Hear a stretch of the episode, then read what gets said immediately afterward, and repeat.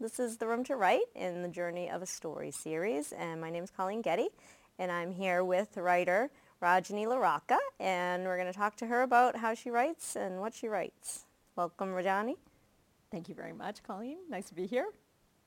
Uh, and we usually start out by sort of just getting a picture of, if you want to sort of paint a picture for us, what does you writing look like, sound like, et cetera, et cetera. uh, so me writing, I almost always write on my laptop, um, but sometimes I write on my phone. Hmm. Um, I can be in any room in my house.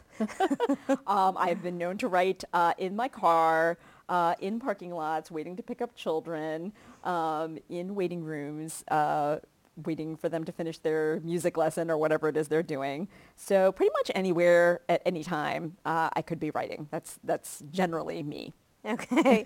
and I guess we should t- tell everybody you're also a doctor in addition to being a mom and in addition to being a writer. So uh, I don't know if you want to talk about the realities of trying to do three different things and how you fit that in and, you know, uh, what the process is if you have a piece of writing, uh, how, do, how long that takes when you that's not the only thing you get to do all day.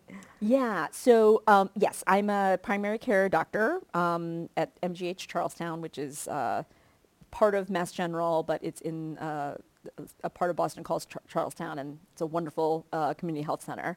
Um, so, in fact, I would say that it's actually great that I don't um, that I have many things to do because it makes me probably more productive at each one. So when I'm at work, I'm really at work. I pay attention to my pa- uh, patients. I, um, you know, get my messages, um, you know, interact with my nurses and stuff like that. And then when I'm done with work, I really do try to finish work at work and mm-hmm. leave it there. Um, and then I come home. I usually have a couple of hours before uh, my children come home and the whole dinner process happens. So um, that's when I try and uh, squeeze in some writing. And uh, and then my children are older, so one is in college and one is in high school. So um, after dinner, pretty much, you know, one of them doesn't live with us anymore, and then the other one has lots of homework, so she goes off and does that. And then and my husband owns his own business, so he's pretty much working 24/7. So then I, I have time after dinner too. Okay. And um, yeah, and those so those days are are good. Um, and sometimes breaking things up into I only have a half an hour I've got to accomplish something right. is better than just having hours. Right. Yeah. Uh, and so you have Midsummer Mayhem, which is coming out soon in June. Yes, June 4th. Uh, and that's a middle grade novel. Do you want to talk a little bit about, you know, where do you, where do all of a sudden you're a doctor, you're a mom, and now you're a writer. So how does that sort of happen? Has that been your whole life? Is that sort of a new revelation, the writing part, or how'd that sort of come about? So I always loved books. Like I read early and I just loved books, all kinds of books, you know, regular novels, comic books, um, cereal boxes, like just, you know, random magazines um, from when I was a kid. And um, so I, I read all kinds of things as a child and I just, I, I loved them. And I'm an only child. So I really felt like a lot of those characters in books were my siblings and my best friends right. uh, in a way. And then um, when we would go, uh, my family is from India, and when we would go to India over the summer, it would be wonderful. Sometimes we'd go for like two and a half months. Um, but my cousins, who were all around my age and wonderful, but they had school. so right. I was I was kind of like, well, what am I supposed to do when they're in school all day? So I would go down to the local library there and read all kinds of stuff, some of which was inappropriate for a kid my age, but it didn't really matter to me because I was because I was like, okay, keep reading. Um, and then there are these books called Amar Chitra Katha. They actually look like uh, comic books or graphic novels that uh, that um, show all these tales of Indian mythology and history. So I read all of those, and they were like a couple of hundred, I would say, and I was obsessed right. with them. So those kinds of stories actually kind of filtered into my subconscious, I'm pretty sure. So then back up a little bit, I was here in the US going to school, and I knew from a very young age that I wanted to be a doctor. So mm-hmm. Everything kind of led in that direction. But I loved English and I loved writing in English class. And I remember um, in high school, I had a creative writing teacher who said to me, um, he said, you know, I know you want to be a doctor and that's great and you should. He's like, but there are lots of doctors who write. So check out these books. It was Richard Selzer and, you know, William Carlos Williams and Oliver Wendell Holmes. And, um, and I did. And I was like, okay. So then I, in the back of my head, I think I kind of knew um, that this was a possibility, mm-hmm. and he had planted a seed that would only come, you know, to fruition much later.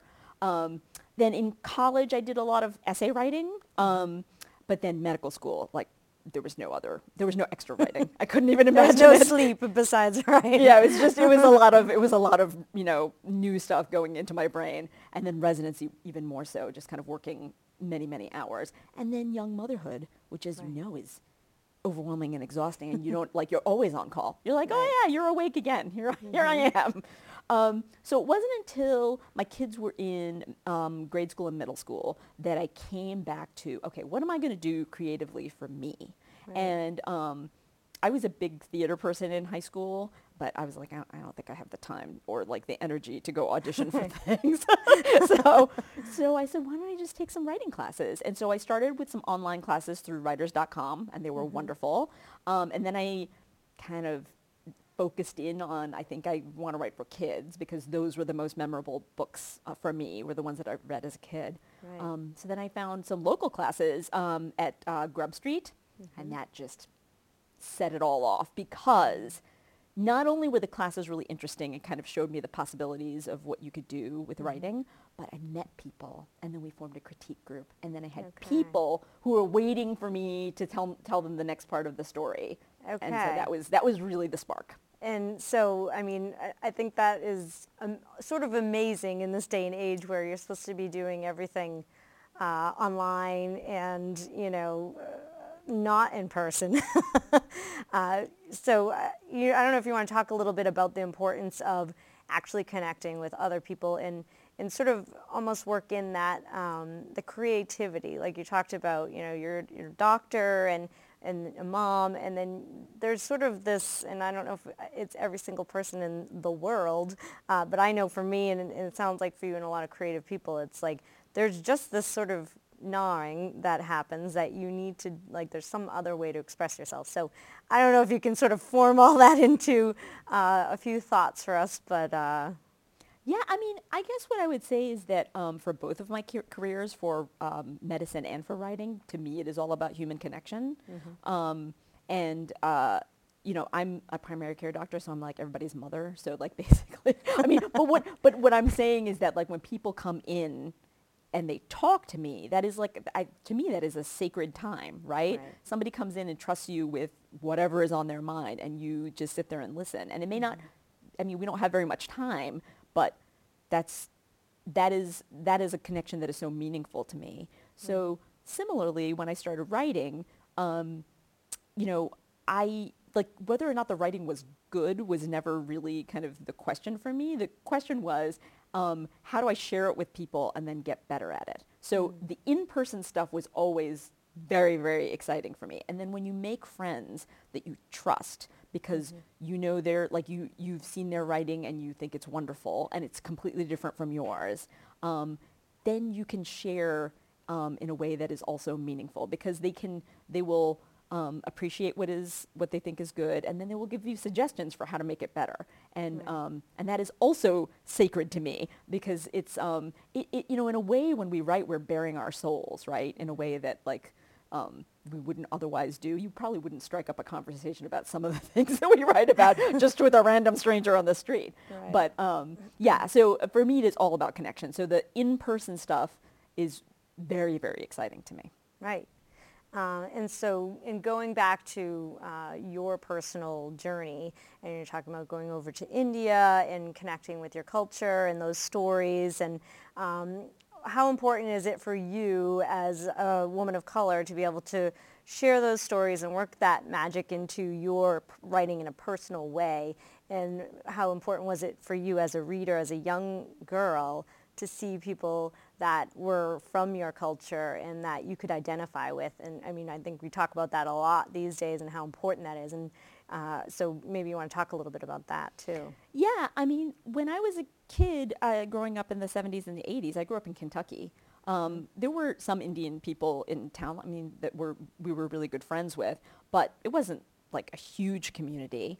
And I will say that everything I read didn't have Indian people in it for the most part. And um, so I read lots and lots of books about people who weren't really like me, but that was fine as far as I, I was concerned because I empathized with them. I related to those characters. I felt like they were me and I was them.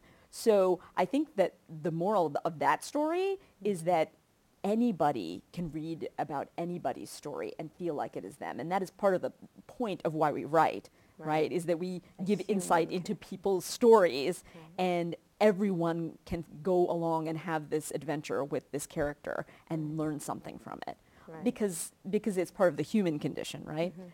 But I will say that, um, and then I went to India and read all those stories, and they, I mean, and they were kind of like fantastical stories for the most part. Some of them were historical, but fantastical and not really my reality either, but right. still very interesting and cool. And of course, they came with pictures, which was, you know, like half the battle. Um, so, but I will say, it wasn't until, um, and then I read, um, you know, uh, The Jewel and the Crown and A Passage to India and all those kinds of older books mm-hmm. that were mm-hmm. wonderful, but they weren't set in the U.S. and they weren't set like in modern day. So mm. they didn't, they weren't exactly what my experience was either.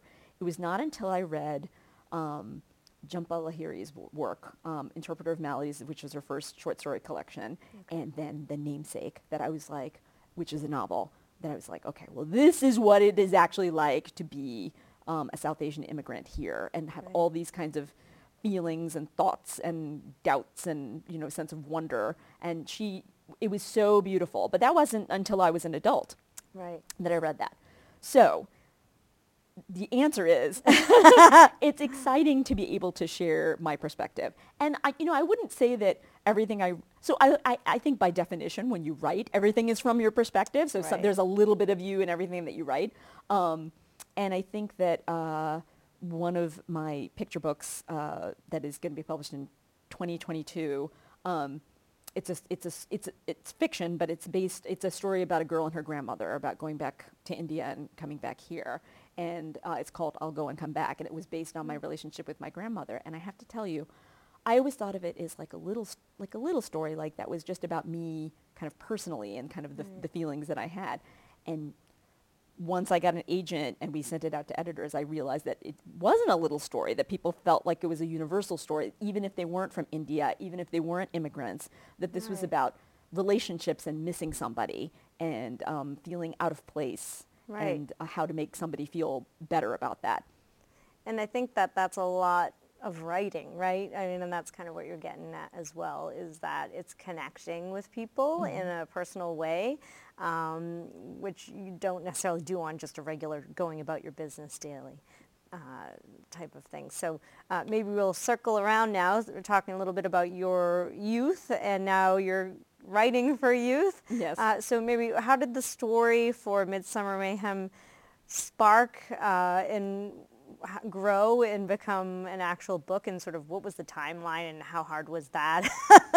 okay, it's a long timeline. I will just let you know. So I think I took my first online class in 2012 and um, I think, I don't even remember. It was just kind of like, you know, one of the th- the exercises we did was like think of a bunch of ideas that you could potentially make into a story. Hmm. so I just wrote down a, a random selection of things, and the thing that I um, kind of sparked the story was that um, when I was a kid, like my dad didn't travel very much, but when he did, sometimes he was gone up for up to a week. Mm-hmm. And um, then he would come back, and I, with an overactive imagination, would think, what if the person who came back wasn't actually my dad, but somebody who looked exactly like him? And how would I know? yes, that's awesome. That, that was like idea. that weird kind of kid. So I would like have like a series of little tests that I would have, like only my real dad would know this, and like he would answer this the right way. So that was the seed of this story. Was what if there was a girl and her dad came back from a business trip and he was acting weird, and she was the only one who noticed and what would like why was he acting weird and why was she the only one who noticed and what was she going to do about it? That was the beginning of this story. Wow. And then the other thing that kind of came into play was i love the idea of imaginary friends mm-hmm. um, you know like because they can seem very real to little kids. And then i was like what if there was an imaginary friend who wasn't imaginary? What if he was real? Mm-hmm. and then like who was he and why was he there and what was he doing so, and then I was like, oh, and like, what if the imaginary friend like appeared in the woods? And then I was like, aha. So I'm a huge Shakespeare fan from like way back when. And A Midsummer Night's Dream um, takes place in the woods, and there are all kinds of people in that story that are maybe imaginary, but they're pretty real in the story. And so it all kind of came together with this. That and add in my crazy love of baking. now, how do you work that into the story? Exactly. So, so okay. So, uh, what I would say, so the main character Mimi loves to bake, and that's like one of her joys in life. And she's the youngest of four, and she's got three significantly older siblings who are all very accomplished at various things, and they're also kind of like always fighting. So, at the beginning of the story, she's pretty much feeling invisible and like she's never going to amount to anything because she's got these really superstar siblings. And how is she ever going to prove herself? And then she visits a new bakery in town and finds out that they have a baking contest. And she's like that's it. I'm going to i'm going to enter this baking contest. And if i win this baking contest i will finally prove to everyone that like i'm cool too. Um, and that's how the story starts. Okay, so that was like the perfect segue into another question I have, Yes. which is you're a doctor. Yes. You're a writer. Yes. I, I and I don't know if you already see this coming, but I totally see that as the you have the uh, so according to society what's uh, you know accomplished and what is expected of kids, whether it's college or occupations, and then you have the baker, the writer, the artist who uh, may, wants to be able to do that passion on a professional basis, but usually they kind of have to prove themselves, win something or publish something or in some way be validated. They can't just go to art school or whatever. So uh, you have a very unique perspective in, in actually living a very noble profession that is just traditionally noble and then a very well thought of profession if it becomes a profession by publishing, but usually might be difficult getting there. So do you want to kind of give some insight on how people looked at both of those sides of you, the creative side and the scientific side, and how that differed? Oh, it's, it's so interesting that you asked that question because um, when you tell people you're a doctor, no one ever says, ah, you know, I always wanted to be a doctor. I have like some medical textbooks that are like in my back room and every once in a while they pull them and someday I'll get around to medical school and it'll all be fine.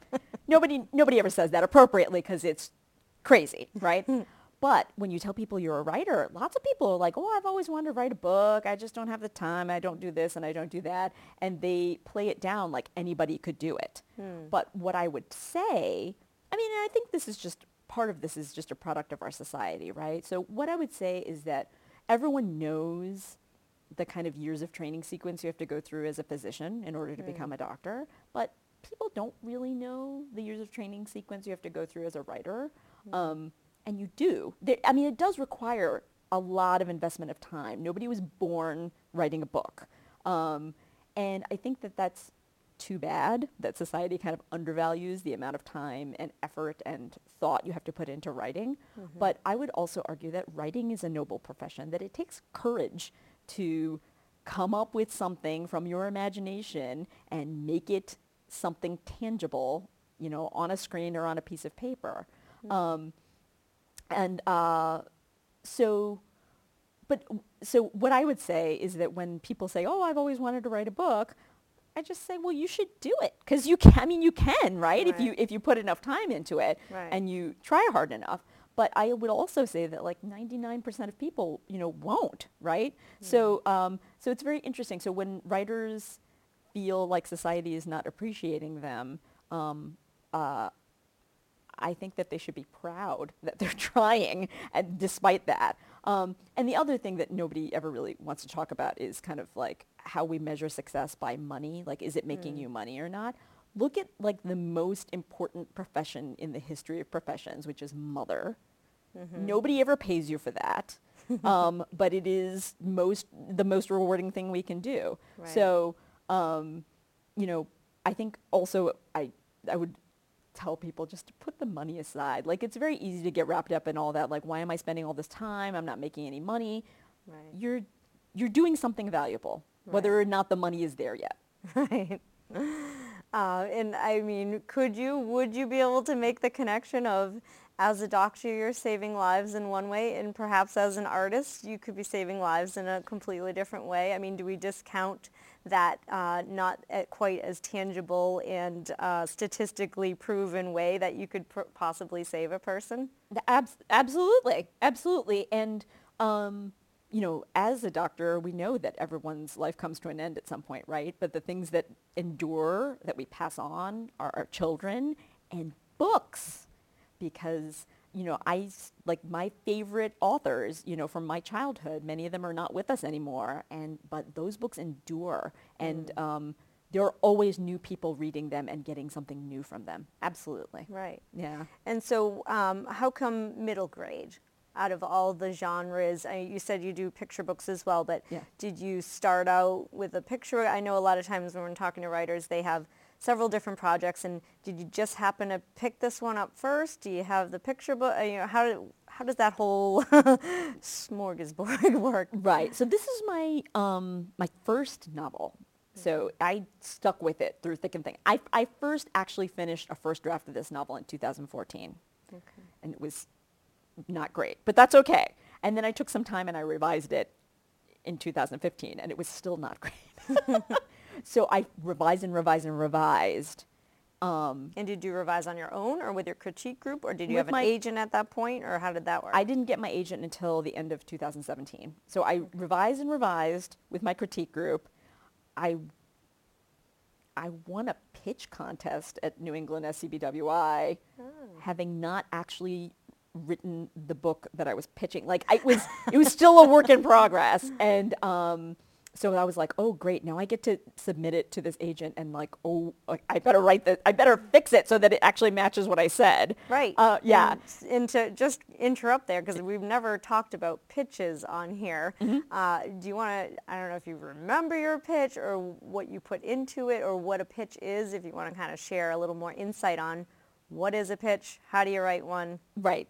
Okay. So a pitch is um, a short statement to try and get somebody to want to read your book.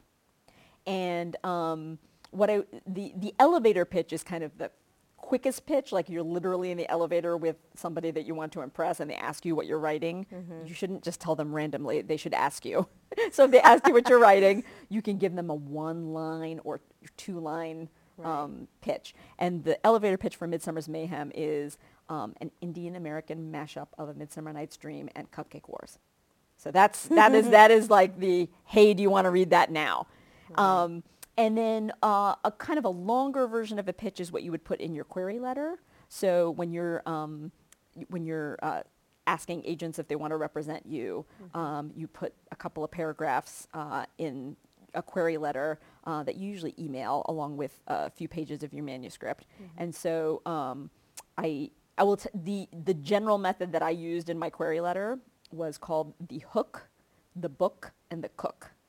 So the hook is like, what is the thing that is going to want to make them, oh, I need to read this book, right? Which was the Midsummer Night's Dream meets Cupcake Wars. Mm-hmm. And then um, the book is like a very brief explanation of what is going on in the book. Mm-hmm. So um, in this case, it was this girl who wants to win a baking contest, but whose dad is acting funny, and he's a he's a food writer, so he should know food, but he can't tell the difference between delicious and disgusting anymore. And she's like, I don't, I don't know what's going on. Um, and then she follows music into the woods, meets a very interesting boy, and starts baking with him using ingredients they find in the woods. And then everyone around her starts acting even funnier. And so okay. she's got to figure out what's going on and somehow win the contest. Um, so that was the book. And then, uh, and the cook is yourself. And what I would say um, oh, okay. in terms of, uh, you know, putting this in a query letter is um, some people say, like me, I didn't have any um, writing experience. I had not published anything. Some people say, well, what's the point of like putting that in your letter? It just gives you a little insight into who you are as a writer and why you wrote this book. Okay. So um, I mentioned that my family is half Indian and half not Indian, and mm-hmm. also that I live um, in Concord, Massachusetts, which is um, the setting for this book, only fictionalized. Oh. Yeah. That's really cool. Yeah. And uh, So you you got your novel, Yeah. you worked on it, you critiqued it. Yes. And then while you're doing that, you're writing picture books yes. or you had those at the same time? Yep, I, Okay. I would write them um, at the same time. I had two different critique groups, so a novel critique group and a picture book critique group, and we just keep going. And I got to tell you, the pic- the picture books that we've sold, like I wrote them, I, I can't even tell you how many drafts I wrote over and over and over and over again. That's okay because generally they're like 500 words, so that's okay. like you can do that. Um, but um, you know, and then more classes and more critiques with professionals, sometimes with agents and sometimes with editors, but also my critique group, and then you are able to hone it to the point where, okay, I think this is actually something that might be interesting to someone. But I will also say that in the middle of all this, that just when you think something is done, you will get an agent and the a- agent will be like, great, let's revise it like this. And you're like, okay. And then even after you sell your book, your editor is going to ask for revisions. Like nothing is ever perfect, perfect. All we can do is get it to as perfect as we can before we have to revise it for someone else. But Right. it's a wonderful process. And it's actually comforting to know that it literally doesn't have to be perfection. Right. And was that the original title? Um, yes, I think it always was Midsummer's Mayhem. I, I have to say that like for a long time, I just always referred to it as Mimi because that's the main character in the book. and so like in my, you know, in my laptop, like there are all these like Mimi with like a date after it. Um, and I don't know if you guys, uh, if you talk about like writing programs, like software that people use. So um, I used Scrivener to, uh, Okay. so I think it's called Literature and Latte is the company that makes it. It's a great program because it, um, you can put an entire novel in there and you can put it in chapters and there's like a little, um, uh, like a cork board where you can have like a little index card with like a, you know, a quick summary of the chapter and then you can switch around the chapters just very, very easily. You just drag Wow. them as opposed to a giant Word document where you're like, I don't know where I am anymore and how am I doing that? So that was very helpful for me in writing, in drafting novels. Does that cost money? Yeah, I think it's like, I mean, they sometimes have really good discounts, but it was like $40, like Okay. forever. Oh, Yeah. okay. Yeah. Um, so that was very helpful to me. Um, when I revise, I sometimes take it out of Scrivener and I put it into Word. You, it, it can export it to Word or anything that you want. Okay. And then just seeing it in a different font in a different format means that I had new eyes on it. So yeah, so I mean, part of one of the tricks I've learned about revision is that you need to ha- somehow have fresh eyes. So sometimes that is time. So at least a few weeks Yep. of not looking at it. Um, and sometimes uh, it is like physically different. Like if you print it out or you print it, you, you read it in a different font, it can just give you a new perspective on your writing. Um, and then of course, another human who's never read it before. that definitely is a different perspective. So um, yeah, sometimes you're so close to your writing because you've looked at it for so long that you have no perspective and just doing a couple of things to change it up can be very helpful. Right. Uh, so I could talk for another hour with you. Uh, we never have enough time. But I usually like to try to close with uh, if there's something sort of maybe you were hoping to mention or that you think might be an inspiration to uh, writers, young, old, or otherwise. Uh, pick whatever you'd like to tell them and maybe something that was helpful to you to leave them with. Yeah, so what I would say is I would just reiterate that writing is an act of courage and I would encourage people to keep doing it and that even though most of the things that I write are fiction, the things that resonate the most with me and with other readers tend to have a kernel of truth. So when you mm-hmm. tell your truth, but you tell it through fictional characters, I think that's when the magic happens. Ooh, love it. All right. Well, thank you so much, Rajani. And I learned a lot about your book, but also just about the writing process, which is always interesting because everybody does so many different things. And uh, it's nice to know there's no one way to do it. Um, so if you'd like to uh, view any of these interviews and if you are an author and you'd like to be interviewed, uh, go to www.theroomtowrite.org and thank you, Rajani. Thank you.